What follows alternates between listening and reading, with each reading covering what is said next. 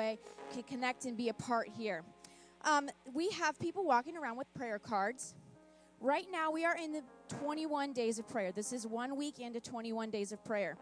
Our family has made a commitment each night at a set time. We all put our phones on the table because you know this is probably one of the number one distractions in young lives, at least, and definitely in mine. We all put our phones on the table and we all get out our good old fashioned paperback Bibles and we sit and we read for about 20 minutes.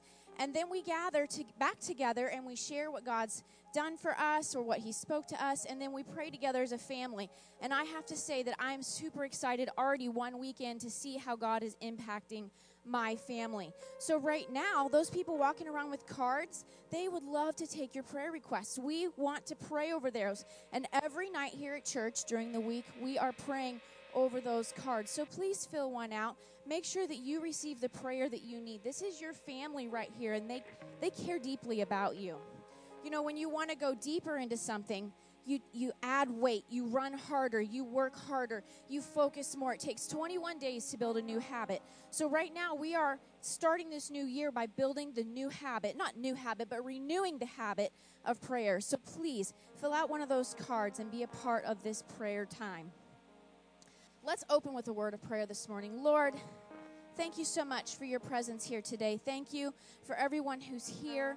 Thank you for those who are online and streaming, and we pray that they feel blessed. Lord, we ask that you would bring healing this week, that you'd bring revelation, that as our families gather together to pray, that we would go deeper into your presence, Lord, that we would step out in faith, that we would bring our requests to you, Lord, and that we would look forward to the way that you are going to answer those prayer requests. Thank you so much, Lord, for your presence today. In Jesus' name, let's stand and worship today.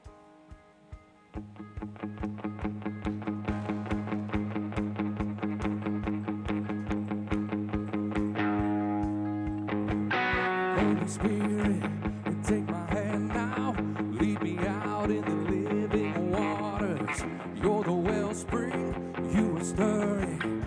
You're the life for your sons and your daughters.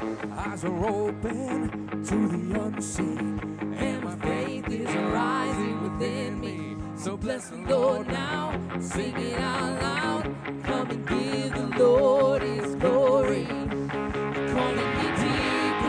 Deeper still. You're calling me deeper, deeper still.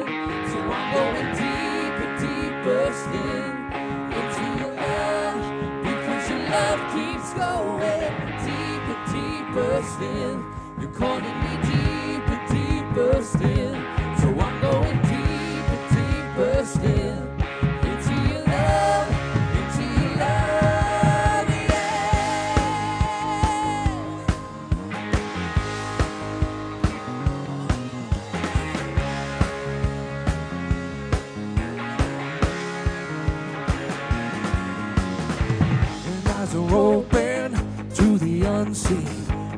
faith is rising within me. So bless the Lord now, sing it out loud. Lift your hands, give the Lord His glory. You're calling me deeper, deeper still. You're calling me deeper, deeper still. So I'm going deeper, deeper still into your love because your love keeps going deeper, deeper still. You're calling me deeper, deeper still. So I'm going deeper, deeper still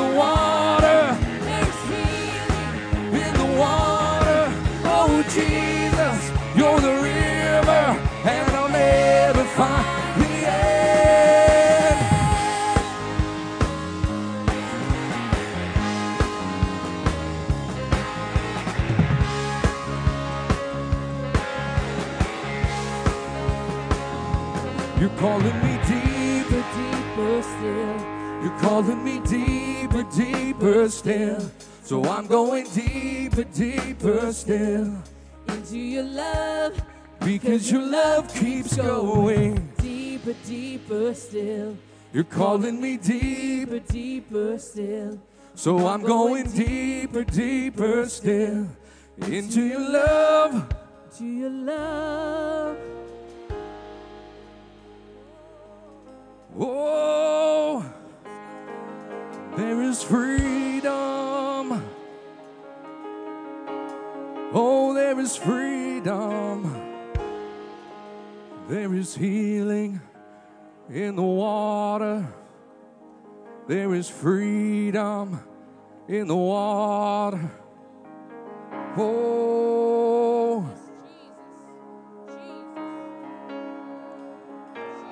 There is freedom in your presence. There is healing in your presence. Oh,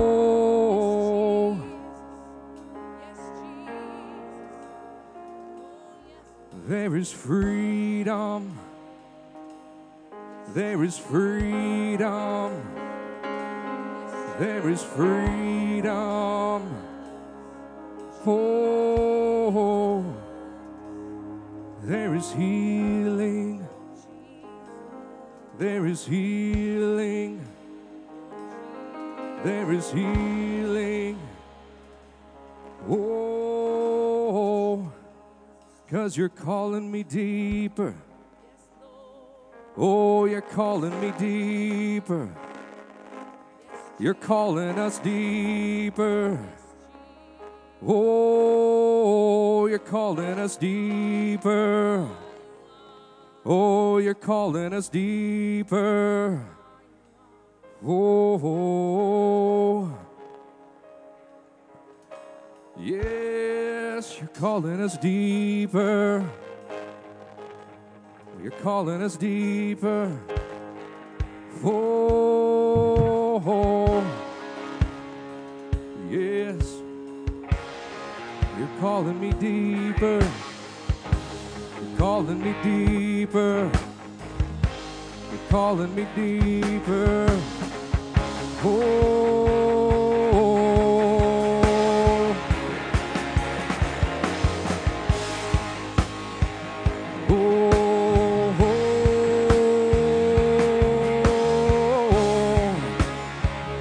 This minute to worship Him however you want. Worship Him however you want. You can praise, dance, shout, scream, worship, make up your own lyrics. Take the time to worship Him however you want.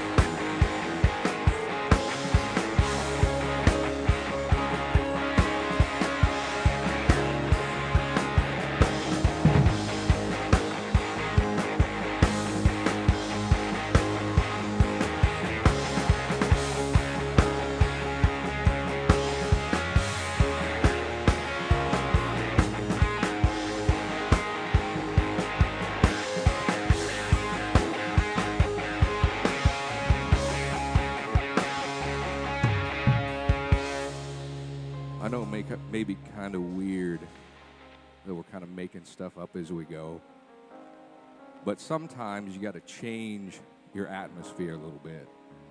Uh, you get kind of in the groove, you know, how how you just keep going in the same rut, and it just feels the same.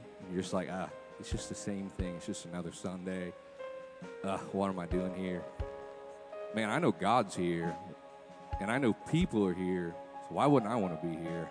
And sometimes we just you got to take a different approach, and you got to kind of get out of that rut a little bit and just do your own thing, and just worship Him how you want. Make up your own lyrics, sing about what you want, praise about what you want. It's about you and Him. And we're just here as a team, as a mediator, to bring Him to you, to restore, to heal, to praise, to worship, to be in His presence. So don't worry about us. And I know it's, what, two degrees out, negative two. Man, your body doesn't move as fast as when it's 60. But just worship Him and don't worry about anything else. Deep, I know who said it was God was calling us to a deeper place in this 21 days. He was taking us to a deep. There's no other reason why we would sing this song. She didn't even know that was on this list. He's calling us to a deeper place. So why don't we take this song to allow him to show us this deeper place? Everybody's in this 21 days. Let him show us this deeper this deeper place. Allow him to take us to this place. I'm going to sing this because I know he wants me to keep singing this. And it seems repetitive like, "Oh, another deeper, deeper song. We've done this for years. But how good, how good is it when God shows up and wants to take me to another place? To take me out of where I've been into where He wants me to go. I, we've been in places, but we need to get to where He wants us to be. So we're going to sing this and just let it resonate just let it resonate in you. Marinate. Let it resonate. Deeper, deeper. Let's sing it. You're calling me deeper still. You're calling me deeper, deeper still. So I'm going deeper, deeper still into your love because your love keeps going deeper, deeper still. You're calling me deeper, deeper still. So I'm going deeper deeper still into your love because your love keeps going deeper, deeper still. You're calling me deeper, deeper still. So I'm going deeper, deeper still into your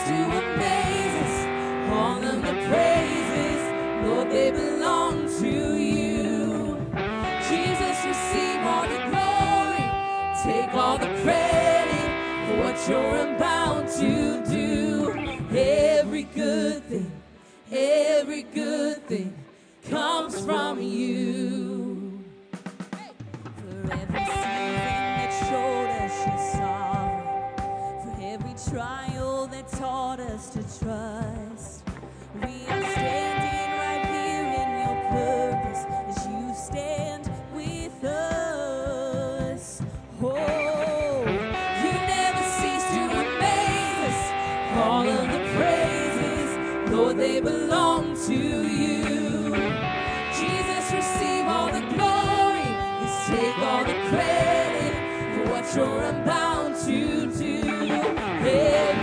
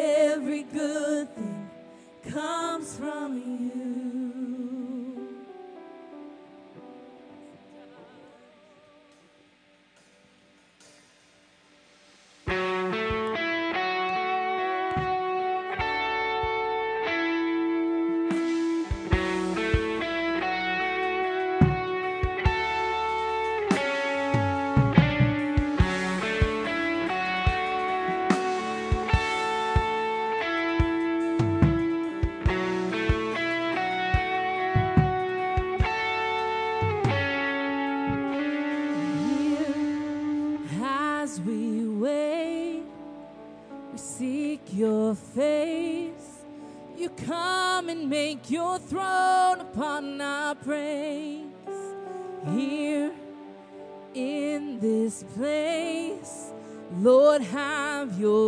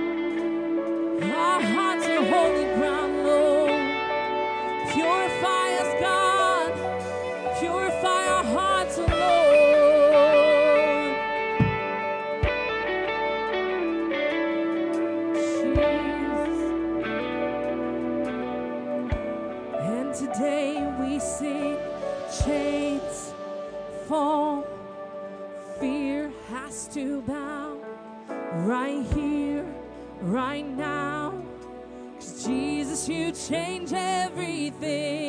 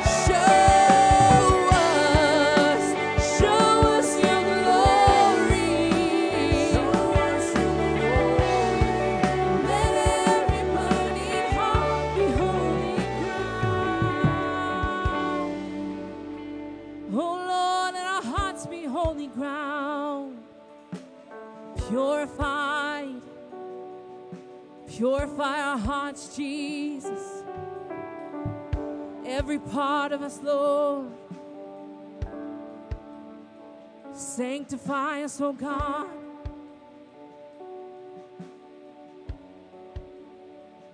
Oh Jesus, Jesus. Oh Jesus, Jesus. Oh Jesus, Jesus. Oh Jesus. Let's just take a moment right there. So, a couple days ago, in one of our prayer sessions here, we heard the encouraging word before we began to pray that there are things in our lives that we don't give to God. In fact, we're afraid to pray about those very things. We may be afraid because we felt that God let us down before, right? It didn't happen in the timing or the season or the way that we thought it was going to happen. But that if we truly want to know God, truly want to know who He is, then we have to give Him the places that we haven't relinquished to Him yet. And if you will give him the place that you've been hiding from him, if you'll give him the place that you're afraid to hear the answer, if you'll give him the place that you're afraid for him to touch because it might be painful as he touches it. Come on. See, we want the miracle, but we don't want no working of miracles. We want the instant miracle now, but we don't want what the Holy Spirit talks about that it was a working of miracles. Because that working means that we have to go through a process in the meantime. I keep hearing us say, Show us your glory, God, but realize that if there are things in our life that you and I will not give to God, how will He ever show Himself and receive the glory for that moment? I think God's saying that there's some things today that as we surrender to Him, in surrender, we give Him everything. We bow down. What is that thing, maybe in this seven or eight days that we've been coming into prayer, that there are things that you're staying away from? You're praying about everything but that. I think God wants that. I think God's saying that I want to show myself faithful in that. But you have to surrender it to me so that you can truly know that I'm good in every situation. So you can truly know that I want the best for you. So you can truly know me as Savior, as the one who rescues, the one who will take your brokenness and make it good. This is the God we serve, church. There's no thing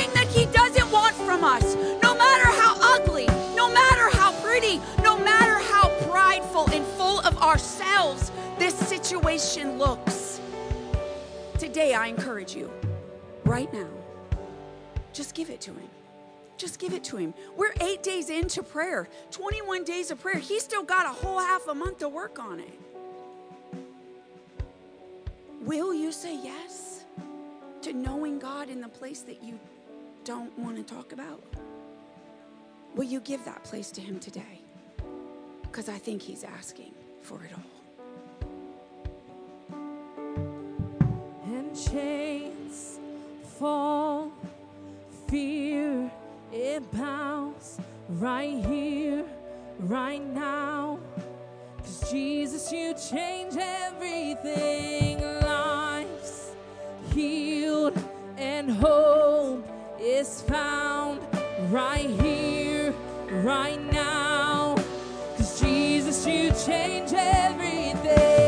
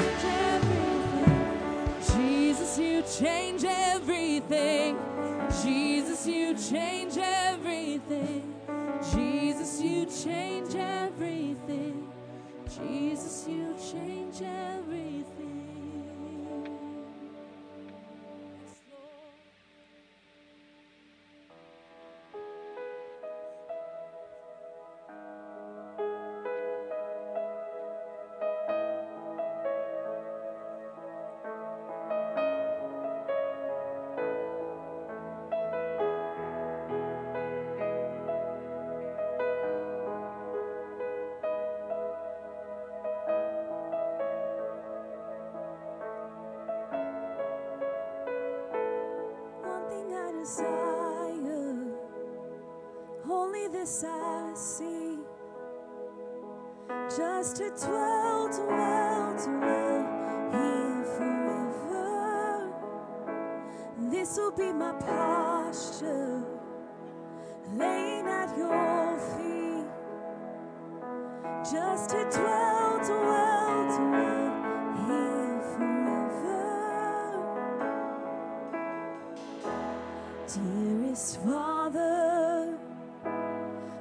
closest friend, most beautiful, most beautiful, cause you are dearest Father, closest friend, most beautiful, most beautiful. One thing I desire, only this I see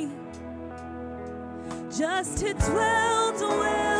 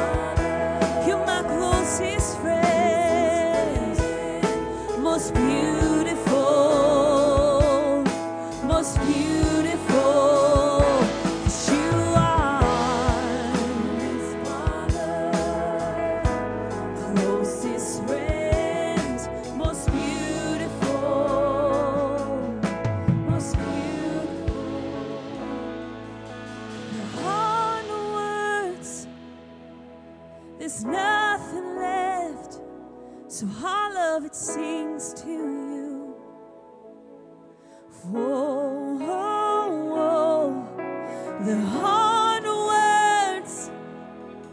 There's nothing left, so hollow it sings to you. For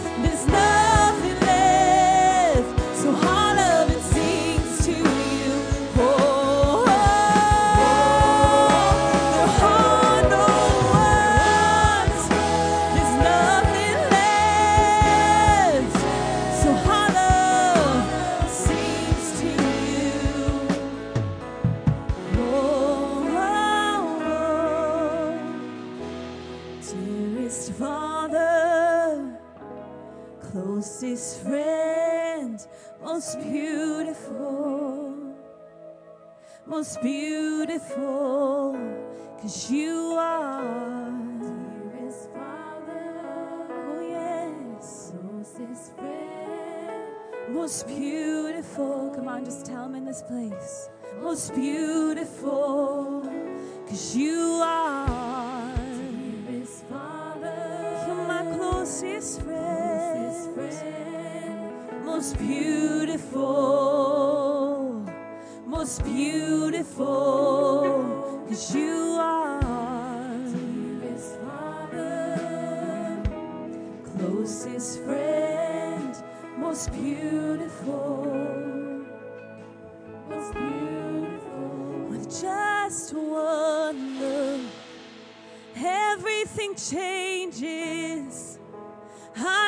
captivated.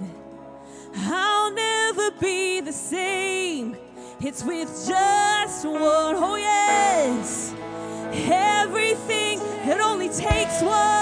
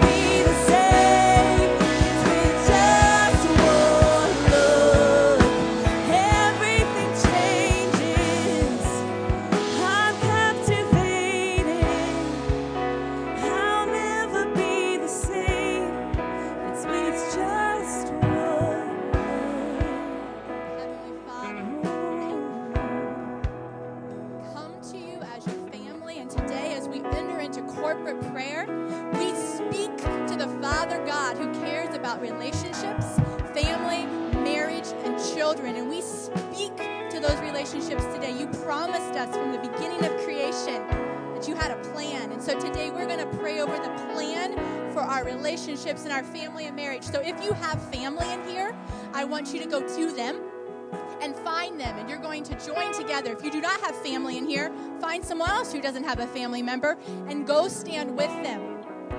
Early this week, as we were praying through today, I saw the Heavenly Father with his hand out, and he's going to heal.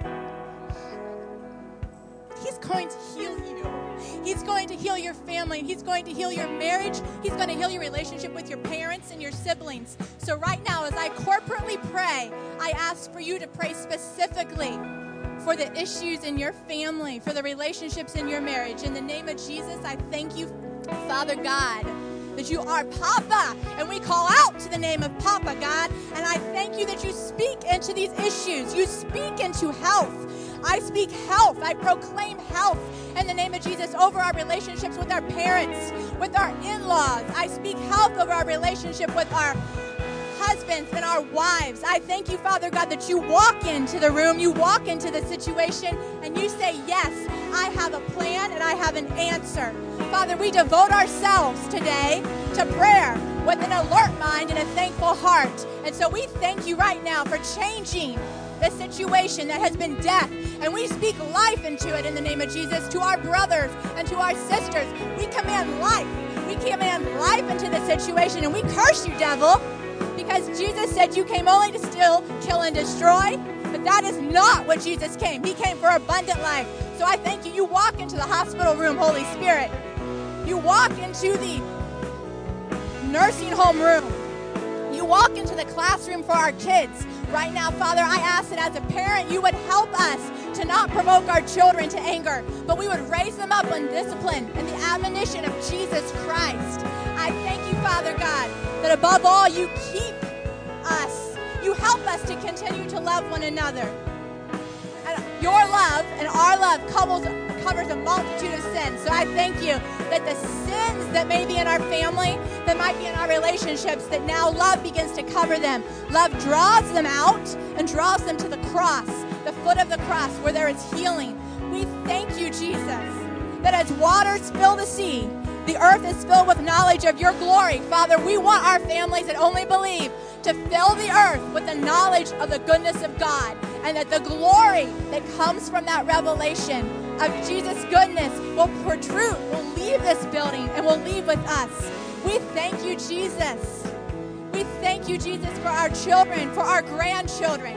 We thank you that you raised them up, that the prayers that have been prayed by the grandmas, grandpas, and great grandmas and great grandpas this year in 2024 will begin to be seen in fruition. Those prayers will begin to be answered, and you will know that Jesus has not forsaken you. We thank you, Father God. We thank you, Father God. Hallelujah. Hallelujah. Hallelujah. We glorify your name. I thank you for healing, Jesus. Right now, remember, church, that the same authority that raised Jesus Christ from the dead, that spirit lives in you. So, what you've prayed today over your relationships, your family bonds, what you have prayed has the same authority of Christ and God in heaven. So, be encouraged. Please go ahead and go back to your seats. We're going to move in to our offering and tithe, our giving time today.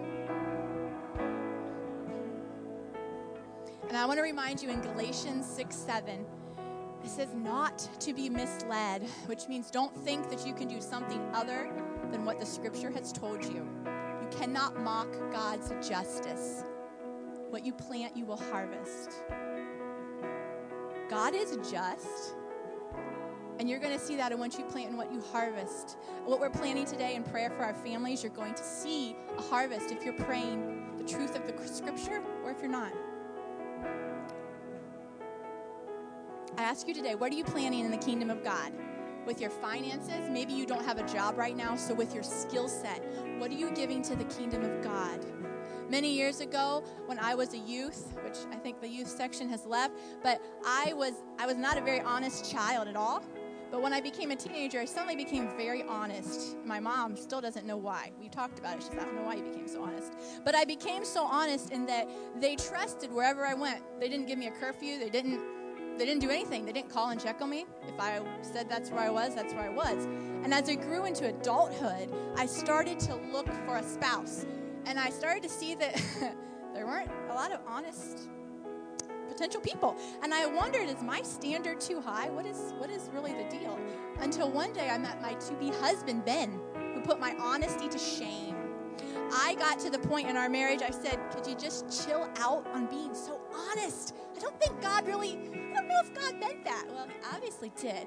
But what I realize now, what I sowed and planted in my youth, I reaped in the most important relationship of my adult life. I know if my husband says he's at work till 9 p.m., I don't have to Google track him. He's there. So, what you plant, church, in your family, in your finances, and in the kingdom of God, you will harvest, be it good or bad. So I ask you today are you giving the Lord the opportunity to show his justice through the seed that you sow and give in tithes and offering? Remember, he's not a man that he would lie, his character does not alter. And from everlasting to everlasting, he'll do what he's promised for you and for me. So, as they bring the buckets, grab your offering tithe envelope or check the screen out and we're going to pray. Father, I thank you that you prove your word. And that's all we ask that as we are obedient, you will prove your word today to the congregation of Only Believe, and we will go forth into the world to show your glory for the truth you have done. And we commit this money to you, knowing that you will multiply it 30, 60, and 100 fold. In the name of Jesus, amen.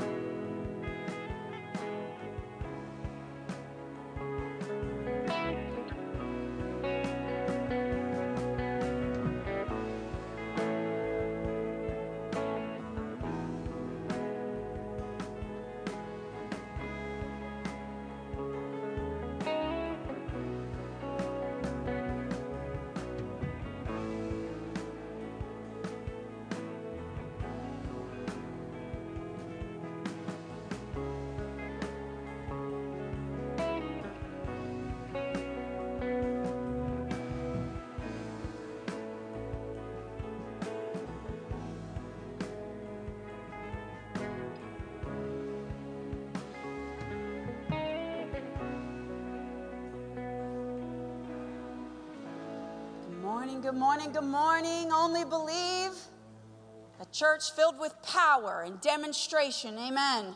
I'm so proud of you. I'm watching literally, I'm asking people, I'm not asking so you have to go against the word. I'm asking to take a temperature of what the church is participating in. But I ask some of you what you're doing for 21 days. And I'm just telling you that I am absolutely, utterly amazed and proud at what you're doing. You are hungry for Jesus. You are pursuing him at a greater level, seeking, knocking, asking. And I'm just telling you, let me remind those of you that are fasting. I heard this the other day. Fasting without prayer is just a diet. I thought, yeah. How many times do you start out fasting and then before you know it, the only thing you can think about while you're fasting is not thinking about food? So let alone be praying about it. I'm like, Lord, I just started fasting 20 minutes ago and I ate. And all of a sudden, my flesh is starting to cry out, You're hungry. I'm, no, you're not. Shut up. You are not hungry. Yes, I am. I'm hungry. So I encourage you, keep going. Don't give up. You can make it. We're on day eight. 9, 10, 11, 12, we're going to persevere until the end. Amen. We want to be different than we were in 2023. So today we begin our series on prayer. Um, every year, this is something our church dedicates ourselves to because we believe it is a necessity of the church. The early church in Acts 2:42, it says they gave themselves over to, meaning they, they did this as an important process, to the doctrine of the apostles. That's just the Bible. That's what's happening here that we give ourselves to. Fellowship with believers. That's what we do in small groups. That's what you did before church. That's what you're going to do after church at Azteca, if that's the church meeting spot. If you're going north, if you're going south, I don't know what the place is. Probably the Chinese buffet that Randy likes. That's a good meeting place. You have fellowship with other believers, communion, communion, remembering the Lord's sacrifice and remembering his return. Amen? Because we're looking forward to that. And then the fourth one was they were given over to prayer. Prayer. And so, we as a church in 2024, we will do those four things because that's what the early church modeled themselves after. That's what the late church, 2,000 years later, will do. Amen? Amen. All right, so let's start with prayer. Hmm. Father, we just come before you, and Lord, we just give ourselves to you today. Father, I give my words to you. Father, I know that I feel the Holy Spirit has given us a word, but Lord, if you feel at any time in your message to change it, then I will adhere and obey. And Father, remove me from this message as much as possible. Let the anointing go forth and break the yoke in the people's lives listening today. Father, let it not return void, but do that which you've purposed it in the heart of man to bring forth a transformation, a supernatural change, so that we're never the same and we become more like you. In Jesus' name. Amen and amen. So today I want to start out with a little bit about what prayer is and about what prayer isn't. And as we continue through the month, but today is a foundational day. So I want to I just want to tell you that before you know it. There's going to be a lot of scriptures, so get your fingers in working order. I know they're cold, but we're going to keep them warm. The definition of prayer simply means to ask, petition, or inquire of the Lord. That's the simple meaning or the technological meaning. But I'm going to give you the meaning of what it all of that encompassed in means that we give our attention to God.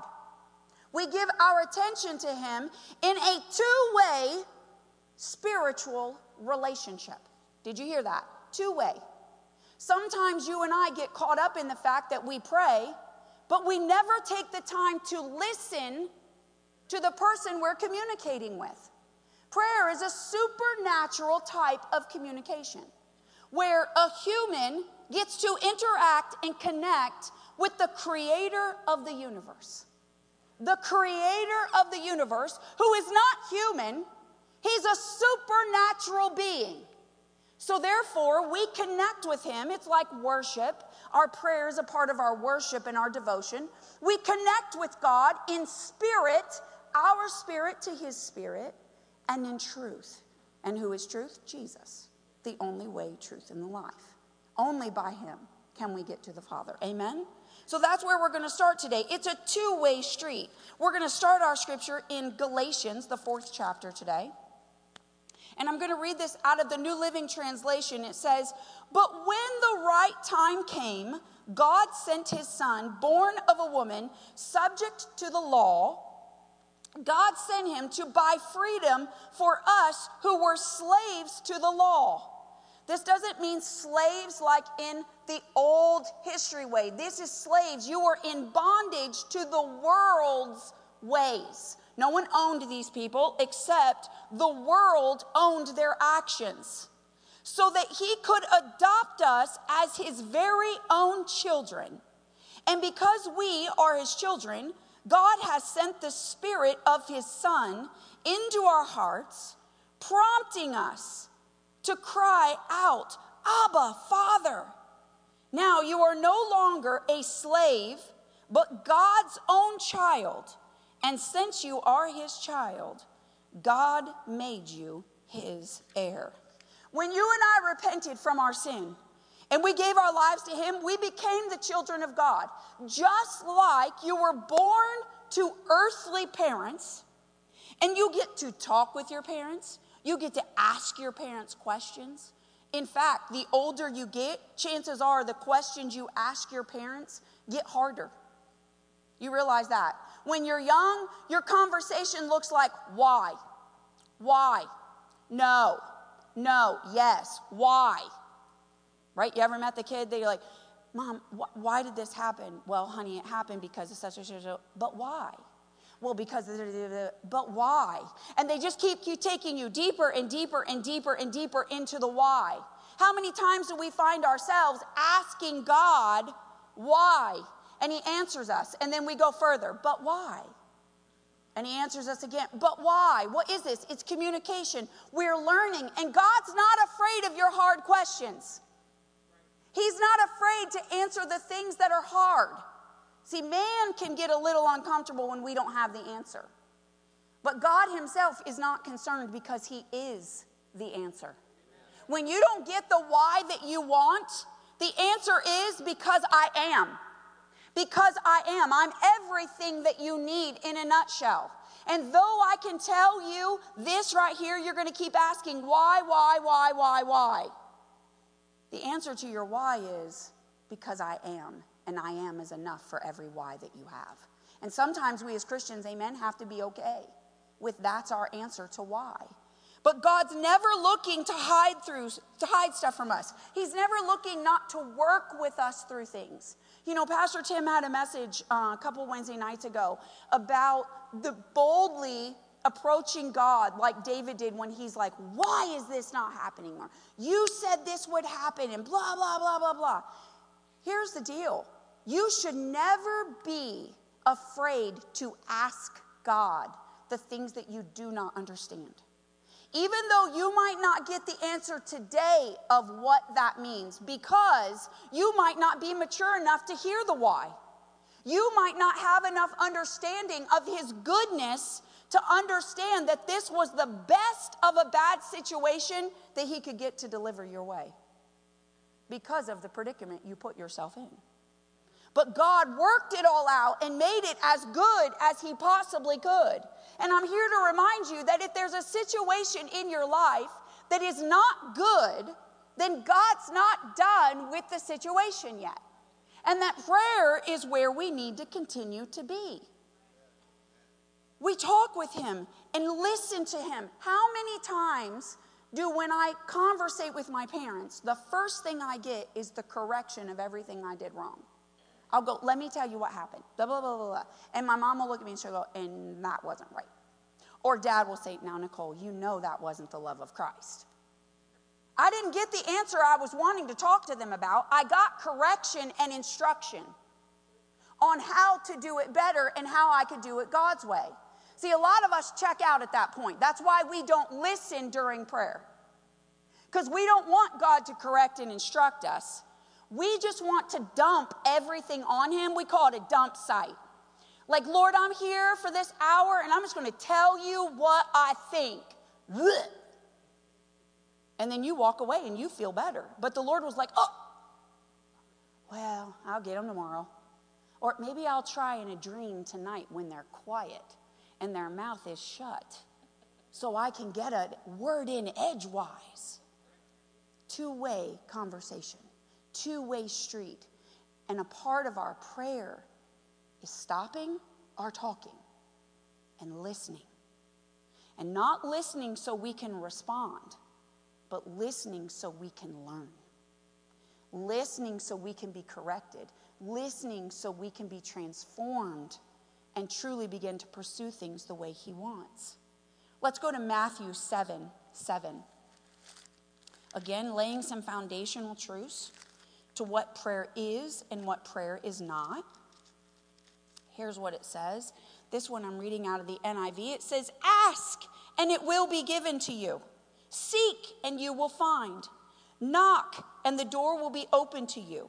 For everyone who asks receives. The one who seeks finds, and to the one who knocks, the door will be opened.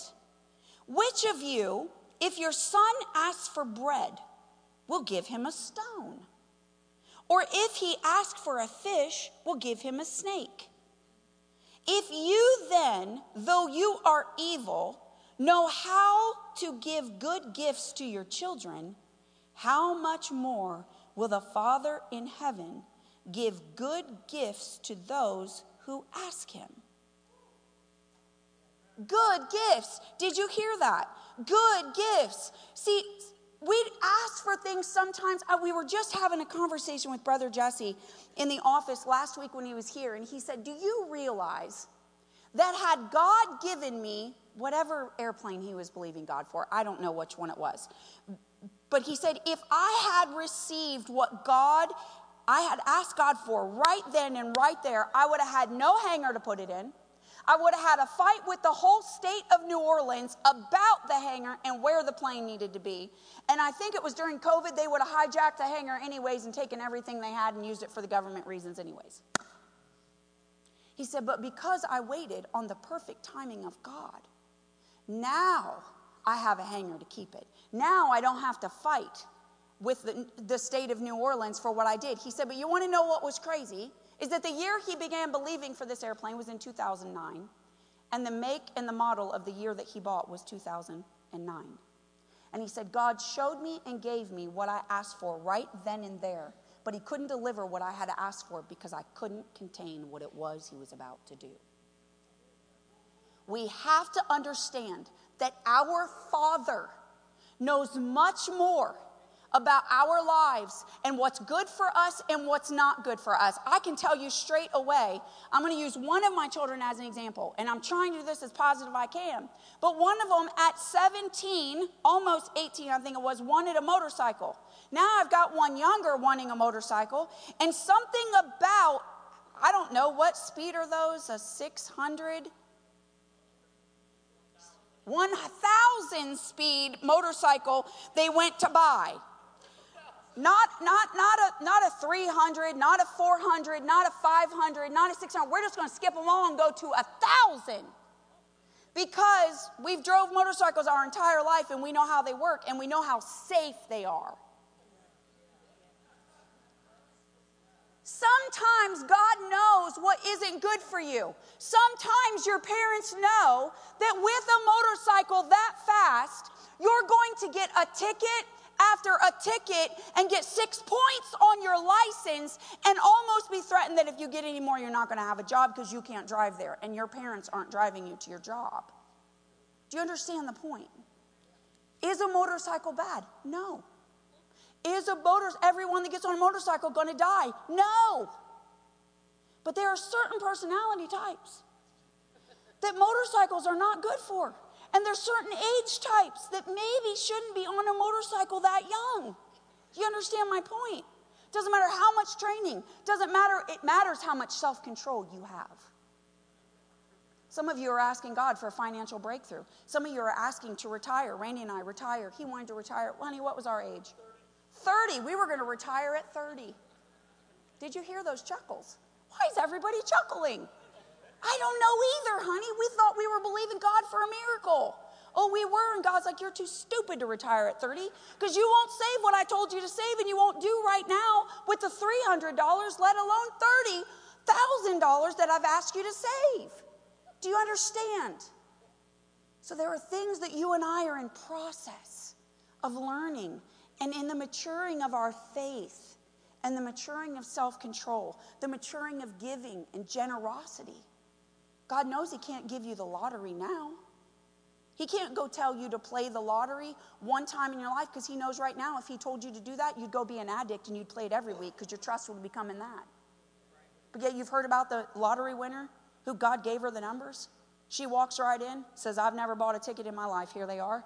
Boom, boom, boom, boom, boom. Next night she wins $14 million. Here's what I'll tell you to whom much is given, much was required. She was faithful in the little things, and so God could give her much. And I guarantee you, the first check she wrote off of that check was straight to her church to tithe and to say, Thank you, Jesus. It wasn't to buy her house, it wasn't to get a big yacht, it wasn't to go do the things, it was to bless the kingdom and do what God had purposed her to do. Faithful in little, amen. God knows what's best for us, and He's never giving you anything that's going to break your spirit. If your character cannot handle what you're asking for, did you hear me? If your character cannot be trusted with what you're asking for, the answer is not today. Not today, because God knows what you can handle. Proverbs 15 29 says that the Lord is far from the wicked but he hears the prayer of the righteous. Somebody say, righteous. If you're walking around steeped in sin and dabbling in the devil's do, what do you think the Lord's going to give you? He doesn't reward bad behavior. I'm going to be honest with you. Is it on merit and behavior? No, but is it based out of righteousness? Yes. Yes, it is. Am I a perfect person? Absolutely not. Is God looking for my perfection? Absolutely not. But He's looking for the pursuit of perfection. He's looking for me to desire to be like Christ. And when I'm pursuing that and I make a mistake or I fall off of the path, it's not doom and hell and ah, it's come on, get back on the path. You got this. Jesus paid the price for you. Repent, pick up your big girl pants, pick up your big boy pants, dust yourself off, and say, okay, I'm not going to run that fast again because that's stupid. I got caught up in a whole bunch of junk I shouldn't have been in. And just get back on the path. He hears the righteous. He hears his children and he gives us good gifts. Let's take a few minutes to talk about what prayer is not. Prayer is not a drive through service where you get what you want as quickly as you can. You tell them all the changes that you want to what's already being served up. And in three minutes, boom, your answer's here, and now I get to go do what I want to do. No, that's called an order. You drove through the drive through and you placed an order. Sound familiar? Did you order the people taking your order at the box exactly the way you want it? And what special things, you know, the one that comes out with the sticker that says no onions, or the fries that you asked for with no salt, just so really you can get hot fries, and then you ask for extra salt? I don't know who does that. That's an order. He's not a genie in the bottle that you get to carry around with you. And that you get to pursue your life and do everything that you want to do until things get so hard that you can't do it on your own. So you're like, oh, I got it. Okay, today's the day. And you pull out this genie and you give him a good rub. Come on, Jesus, let's go. Jesus, in the name of Jesus, in the name of Jesus, yeah. And then he comes up like a spirit out of a globe and says, What do you wish, my child? And we try to manipulate what's in the genie bottle to get more than three wishes. We know the rules, we know the guidelines. Yet, why is it that we try to manipulate a God that already says yes? He's already telling you that I mean you good. I want the best for you. And here we are trying to rub it out and manipulate it when we want. Oh, but then when he tells us what we really, well, no, now, did you think about these things when you're asking to be the richest person in the world? Did you really think about, we're like, okay, get back in your bottle. We don't want your opinion. Because he's not a genie in the bottle. We don't get to carry him around and use him when we want and command him to fix it. Prayer's not wishes. It's not wishes. You don't get to wish it into existence. Matthew, the sixth chapter, turn back a page. 6 1, it says, Be careful not to practice your righteousness in front of others to be seen by them. If you do, you will have no reward from your Father in heaven. Oh, you mean there's people that practice to be seen in prayer? Oh, yeah. Yeah, there is. There is, because they want to be noted for being a good Christian. A good Christian. I'm not saying there's anything wrong with wanting to be noted as a good Christian, but we don't need you to tell us how long you've been sitting in here praying. We need your life to show us how long you've been sitting and praying. See, because if you truly have been sitting and praying in the Lord as long as you say you've been in here praying, then you won't be nasty any longer. You won't be looking at those people talking bad about them. You won't be yelling at your wife and cursing on the street at the person that just drove by you. Don't tell us how long you've been praying. Show us what prayer has done in your life while you've been doing it that long. Because proof's in the pudding. A good man, my, my uh, it was Steve Yant. I, I don't know what he was cousin by marriage, nephew by marriage. I don't know what he was. Anyways, he would tell me, I said, Steve, I said, tell me a, a good word you have for Alexis in finding a husband. He was such a man of wisdom. He said, it's simple. Never listen to where a man's mouth is talking. You watch his feet, because where his feet walks is really what he wants you to know. We don't need you to tell us or to show us how humble and how righteous you are in your prayer. We need you to show us what God's changing in your life because you're walking it and not talking it. Amen? Amen. That's where we are. Let's go to Matthew, the sixth chapter, the fifth verse. It says, And when you pray, do not be like the hypocrites, for they love to pray standing in the synagogues and on the street corners to be seen by others. Truly, I tell you, they have received their reward in full.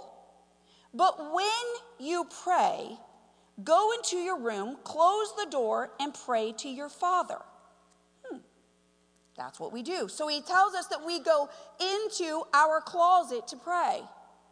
Prayer is not a list of repetitious words. We find this down in the scripture in the seventh verse, Matthew 6 7. Listen what it says here. It says, and when you pray, do not keep on babbling like pagans, for they think they will be heard because of their many words.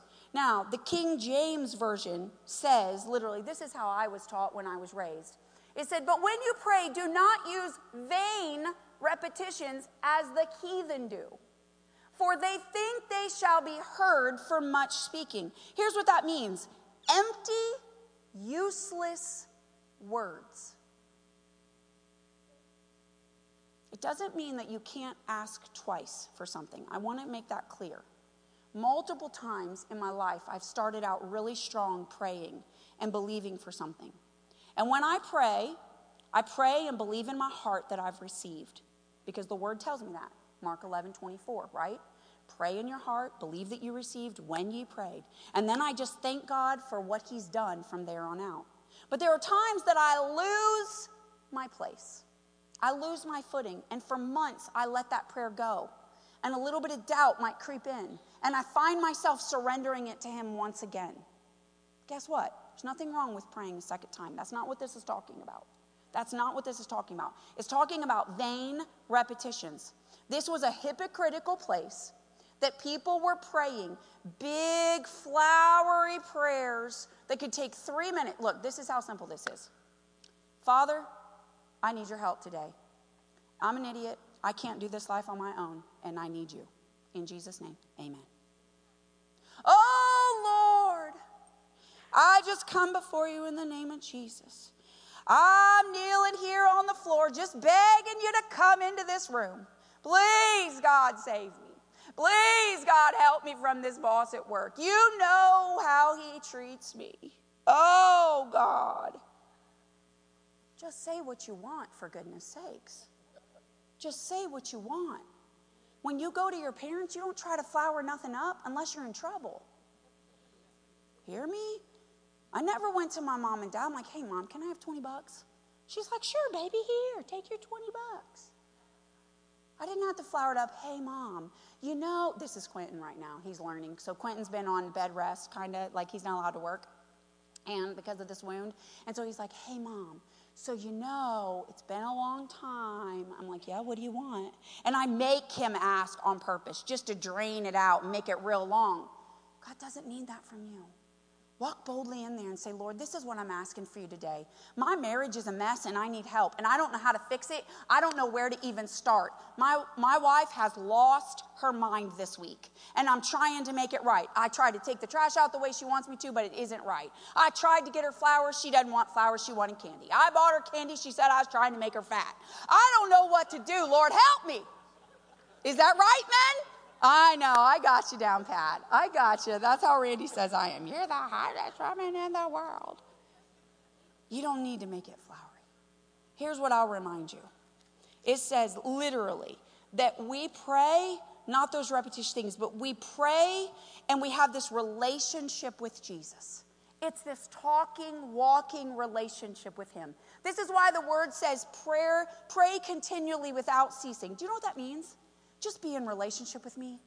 Just be in relationship with me. When I'm at the stoplight, I know this sounds crazy. I'm not worried about yelling at the guy or the girl next to me who's trying, or the roundabout trying to get out of the roundabout before me. I'm like, just go ahead and go before me. It's fine. It's not worth it.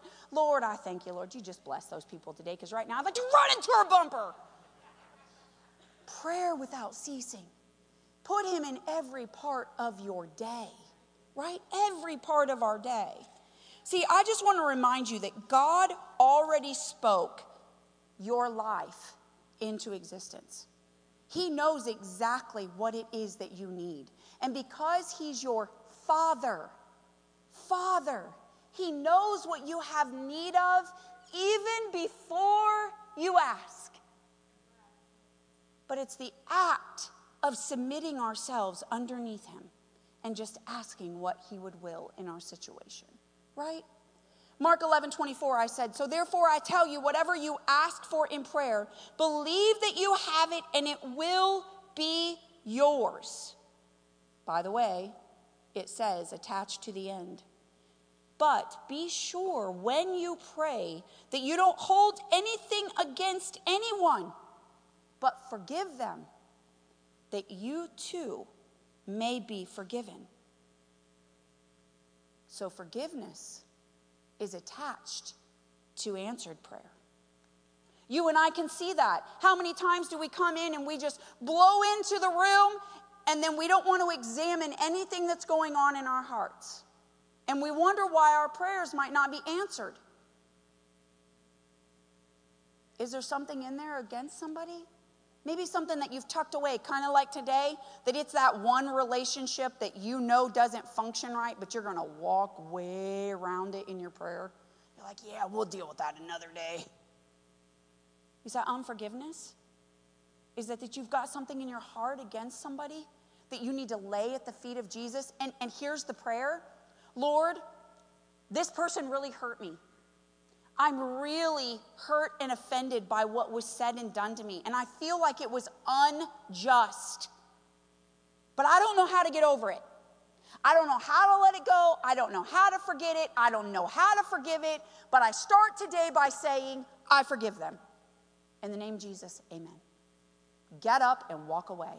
And I promise you, it's a working of miracles, and God starts working in the area of forgiveness. And before long, you know it, you can actually pray for that person without going, ugh, ugh. That was the test. That's what my dad would say. He would say, Nicole, do you have anything in your heart against nobody? I'm like, no, I ain't got nothing in my heart against nobody. He's like, hmm, what about this person? And he mentioned their name. I go, no. What about this person? No. What about this person? Hmm. He'd say, see, there it is. There it is. You can do this in your own prayer life.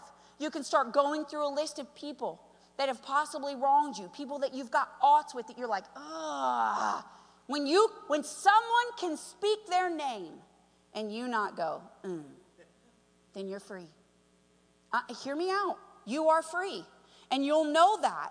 But if you can't and they still mention that name, there's only one thing you need to be doing, and that's praying for that person better things than you pray for yourself.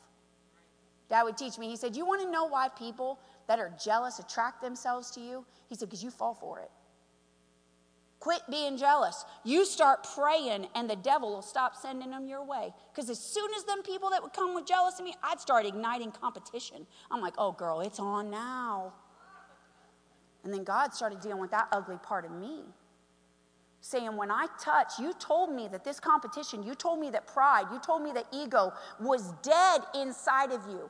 You told me that you had become selfless. You told me that I had become the life of your life and that you were going to lie down and do what I ask you to do. Then why, when somebody pokes you with a stick, do you respond? Because if you're dead, last time I checked, you ever been out on the road with some roadkill? If it's dead, it's dead. You can kick it, you can roll it off to the side of the road. It isn't barking, it isn't growling. Yet somehow that was still alive in me. And one of my leaders said to me, he said, I'm telling you right now, you say you're dead, but you're not dead. That offense is wide alive inside of you, or you wouldn't be in my office growling so loud. Dude, Can we let it go? Can we really let it go and move on from something that we feel we were wronged in? Someone lied to you. Someone lied about you. Whew, that's a hard one. That's a hard one, right? Give it up. Give it up to God. Give it up. Comes to our last question today. Why should we pray? Why? Why? If, if just for talking, because we're supposed to talk to God? No, because the creator of the world is inviting us to accomplish his will. When you and I pray, we become participants in God's big plan. Do we have a little plan? We have a plan of our own life, right? Get married, have kids, make more, get grandkids, hold a nice job, retire early, travel where we want, and finally get to live our life.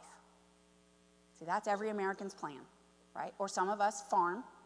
They want to farm the rest of their life, be in that big combine, because that's important. There's not that those things are wrong. It's that it's wrong when it takes the precedent to God's will for our lives. When we're okay just living the American dream and having things just be okay.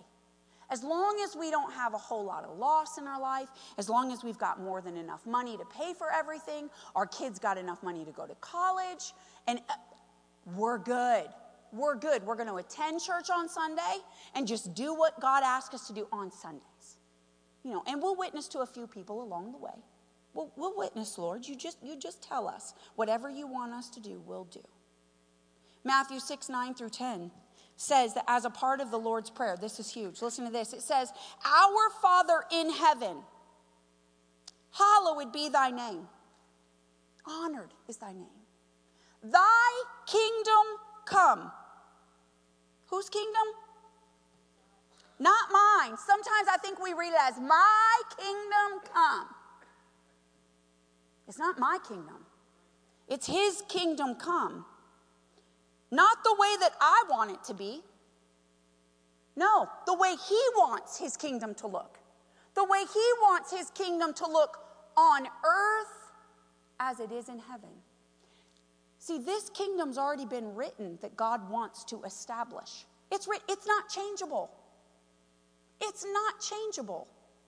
It's already been written, but what we have to do is prayer invites us to into his mindset of what the kingdom looks like in you on this earth.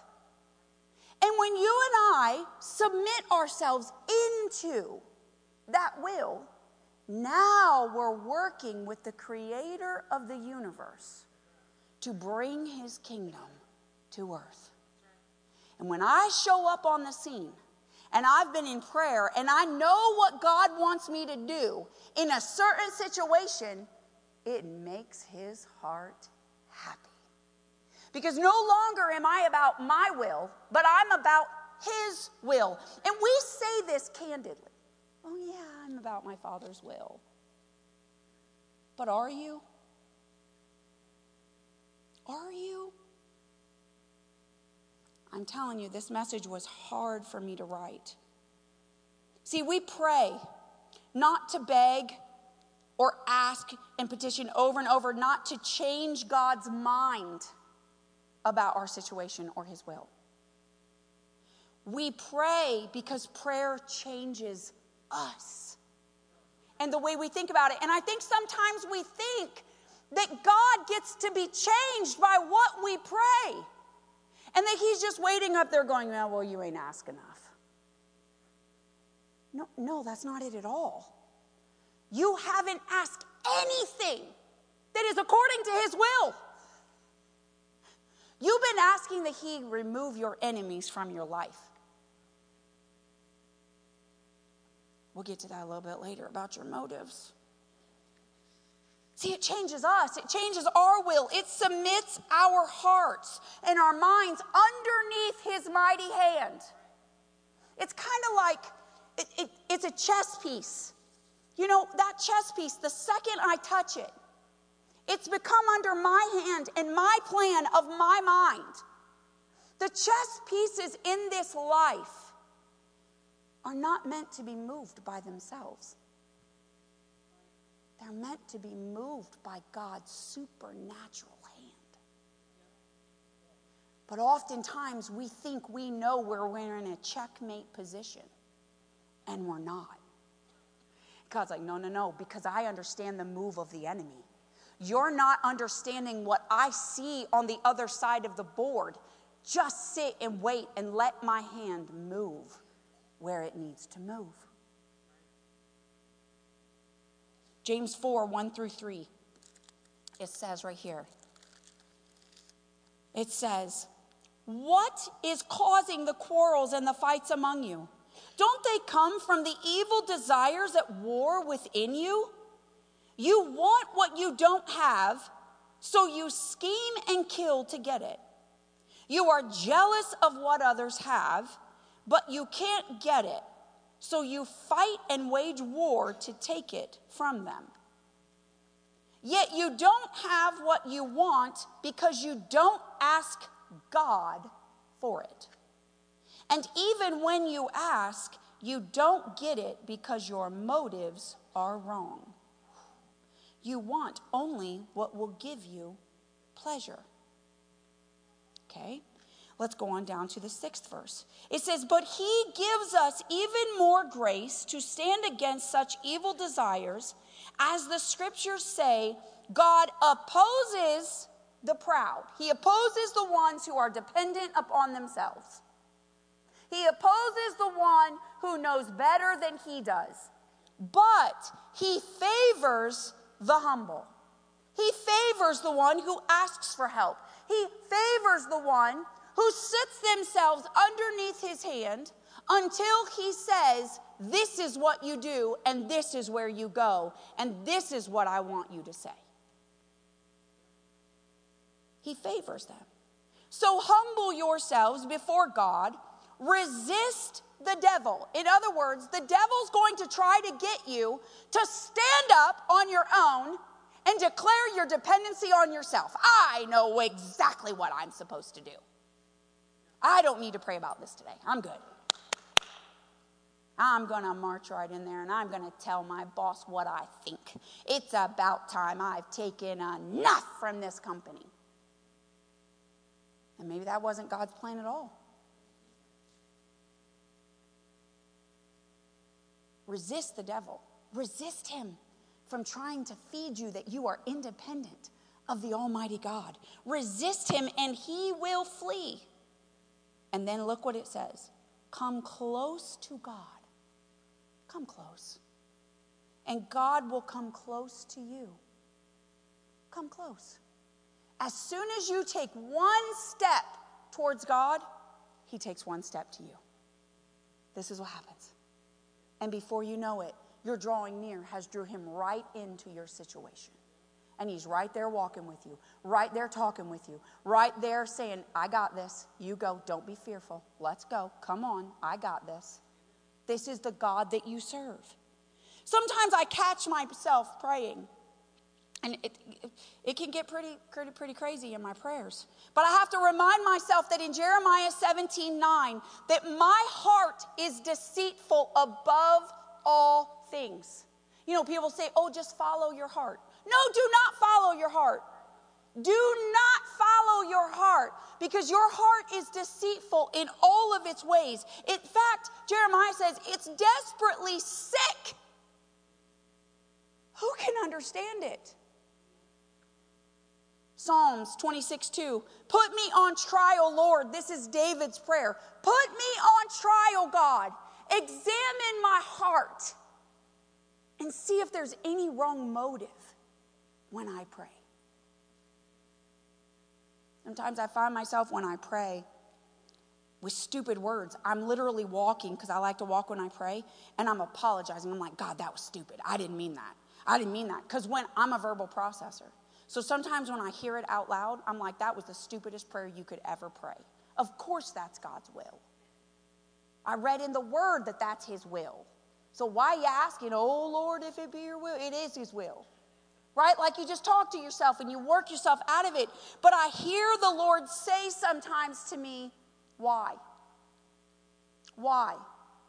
I remember years ago, years ago, I was walking around the back of the building and I was praying, and there was a couple people that had gotten in a tiffle uh, in the church, and, and I had just gotten off the phone talking to dad about it, and I was in the sanctuary and I came to pray about it. And I heard the, and I began to pray about them working this tiffle out and staying in the church. And he said, Why? And I'm like, What do you mean, why? Because we want them in the church. We want them to stay. We want them to work it out. He said, Why? He's getting to my motive. Why did I want them still in the church? And what God was showing me is that I know more about that tiffle and the heart of those two people involved than you would ever know. And I might not be leaving them here because of what I know is in their heart. And I said, you know what? It took me, listen, four days. I kept praying for that family, those two families. Four days, and I kept hearing the Lord say why. And I'd give an answer, and the next day he'd come back with why. So I knew it wasn't the right answer. My answer that I was giving to God, my motive for praying that they would stay was not the right motive. The motive was that two couples in our church would not be ticked off at each other and leave because of the way it would make us look like we couldn't fix the problem. That was the true motive. Now, this was a while ago. This is not my motive now. Just remind you, I'm being fully transparent here. But God was looking at my heart. Because what I didn't want was what was best for the families. I thought I did. I thought what I wanted was best for them. But really, God knew that these two families couldn't coexist in this church together and that one needed to go. And He needed me to admit that He knew more about these families than I did. And that if I would submit the lives of the members of this church to him. That he would do the best he could. And that he meant only believe good. And that he meant the pastor's good. I didn't want my dad's heart broke one more time for another couple that was leaving the church. I wanted to save that hurt. Because, like, honey, you can't save that hurt. But your motive in what you pray can be according to my will and not yours. Is our motive right in what we pray, church? Here's wrong motives, and I close. Sometimes we pray that God gets rid of our enemies, which really are people that don't agree with you, they irritate you, they aggravate you, they poke you. When really what you're asking is that you want God to punish them for what they did. You won't say it, but you feel it. You're like, you know what? Lord, don't let them reap it in heaven. Let them reap it now. I've been there. I get it. It's hard when things go unjust and not in your favor, and you did nothing wrong in the midst. Sometimes there's just people that want bad things to happen to good people. And they're waiting for it. And in fact, they're wanting to read a tabloid about it. Okay, you know, my dad said he used to say, you know, if you don't give them something to talk about, they're going to talk about it anyway. So give them something good to talk about. Be sure that it's not revengeful. How about, oh Lord, let my gifting shine? So, really, you can be noticed by your church so that your ego can be stroked because of your spiritual accomplishment. Because you want to feel important, you want to feel knowledgeable. The Bible says that your gifts will make room for you your gifts. If you really have a gift, God's going to make room for that. That doesn't mean you can't come to your pastor, you can't come to your leaderships and say, hey, I feel this burning in my heart, and I don't know what my next step is. Can you tell me? Do you know that giftings are not just for the local church? Giftings are for there. They're for out there in the world.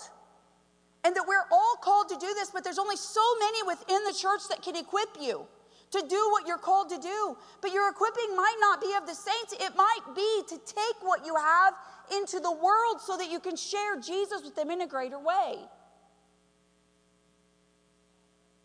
Are we looking for approval of men? You know, some of us as parents, we feel like we know what's best for our young adult children. Don't we? Yeah. Maybe what you're praying for your adult children and you think they're supposed to do really isn't what God has spoke to them to do. And that's hard, right? Because we think we know what's best. But notice what I said, they're adult children. And sometimes we just have to pray according to God's will and say, Lord, I don't know if this is where you want them or you're not. This doesn't bear witness with my spirit. This doesn't sit well with me. But God, nevertheless, remember Jesus in the garden. Nevertheless, not my will, God, but yours be done. I'm going to be honest with you. Some of us want our kids to follow right in our footsteps. Because we were business owners, we want them to be business owners. Maybe they don't want to be business owners. Maybe they want to go to McDonald's and be a manager. Maybe they just want to go home at five o'clock and forget about their job because they watched you bring it home every single night of their life. And if that's God's plan for their life, then we have to be okay with that because that's God's will. I got to be honest with you, I respected my parents solely. because my parents never told me what I was called to do. Never. Never. They allowed me to work it out almost at a point that I drowned in my own relationship or lack of relationship with Christ because I didn't know how to find it. I didn't know what. This, this purpose thing was so big, so big in my life. It's so big in every teenager, in every college kid's life. What am I supposed to do with my life? Prayer will help you find out what you're supposed to do with your life. See, my dad didn't tell me what I was called to do, nor did my mother. God called me. And God said, This is what I need you to do. And when here's the good thing about that. When man tells you what you're supposed to do, then when man tells you you're not allowed to do it, you'll believe it. And man can set you there and man can take you down from there. But when God puts you in a place, then it is only God in his hand that can remove you from that place. I don't know about you, but I don't want to be like King Saul. I don't want to be affected by what man can say to me. I want God to speak, me hear, listen, and obey. And when God calls it, He purposes it. He purposes it. But here's the problem you and I, without prayer, without prayer, will never know the will of God for our life. Prayer is a two way street, church. And our motive must be right when we pray. And we seek first the kingdom, and everything else will be added. Your clarity that you're seeking will be added that that gifting that you're after developing will be finished. Everything that you have need of, the fruits of the Spirit in their fullness will begin to grow and begin to get bigger in your life. All you have to do is begin to seek. Seek Him first and pray. And you don't have to worry about how you sound because God's going to make it all right. And as you grow, your language will change. You'll begin to express yourself differently. You'll begin to say what you really need or what it is that you're wanting inside. You know, sometimes I go to the Lord and I'm like, Lord, I don't know how to say what I want. I don't know, I'm, but I'm lacking this in my life, in my relationship with you. A couple weeks later, guy calls me on the phone. He says, Nicole, I think I need to talk to you. I got a word from the Lord for you. I said, okay, what is it? And he said, God says he's going to begin to reveal patterns in the Bible to you. He's going to begin to reveal analogies and typologies that you haven't been able to grasp before. And he's going to begin to sew together your life like a quilt. You've got all these squares, and you understand these squares, but he's going to supernaturally knit these squares together. And if you've ever quilted, the little square by itself is beautiful. It's beautiful. But when you put it together and see the whole picture, you're like, wow, that's awesome. I didn't know how to say what I needed and what I was feeling in my relationship, but I'm God, there's something missing. I need more. And within weeks, it started to drop. Within weeks, I started to stitch quilts together that had been in my life since I was a teenager and didn't understand why they were there. And God began to reveal things but it was just me being transparent with God. God, I don't know what I need, but there's more. There's more. What is it? And then he heard and he responded. And that was probably the closest to an order I ever got because it was within a couple days. you guys, come on. Why so serious? Wait, that's a movie clip. Yeah, wasn't it? Uh huh. Go ahead, team. You can play. I want today, I know we're in eight days of prayer, but I want us to just stand to our feet today. And I want us to say, what in our life do we want out of our prayer?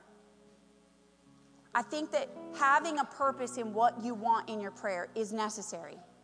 And hear me out if you're not a prayer and you've never actually started walking into prayer and you, you're like nick i can't pray for an hour i can't do anything that's, that's fine i'm not asking that what i'm asking is, is that you'll commit to pray and maybe that prayer is only five minutes on your way to work because that's what you can do god's saying i'm going to meet you where you're at remember he who is faithful in little will be given much so if you're faithful with five minutes of prayer and you're completely transparent in that five minutes, and your motive is pure, to just say, God, I'm here to meet you today.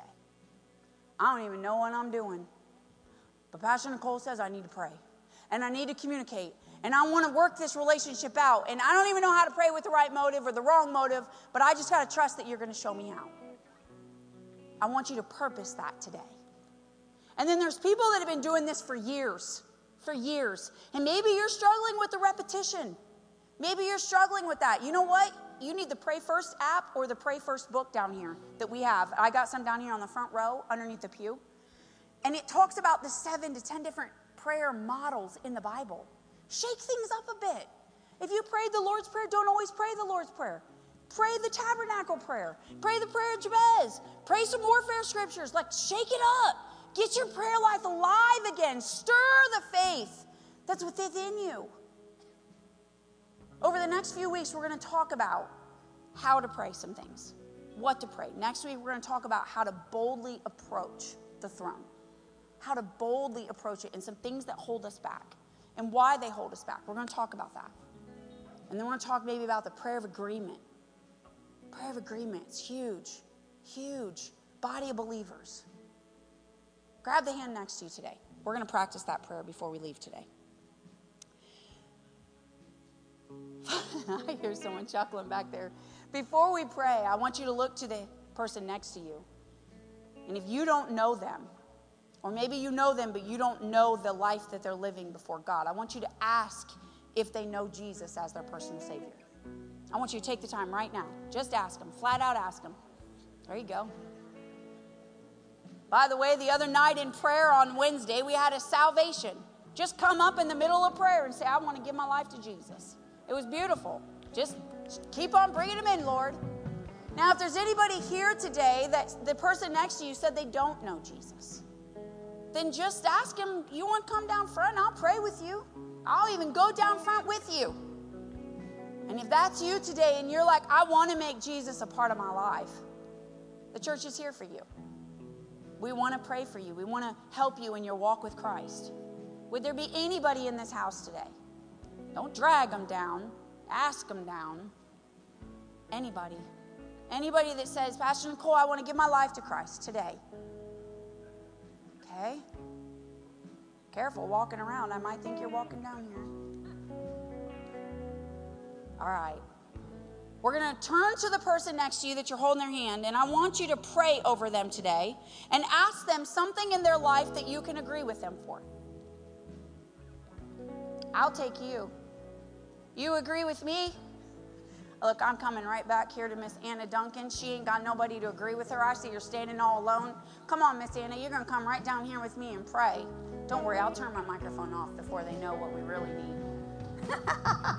Look at the person next to you. Ask them what you can pray with them today and pray the prayer of agreement. And, church, I love you. We will see you tomorrow night at 6 o'clock for prayer, where we're continuing our 21 days of prayer. Expect God to hear because He is listening.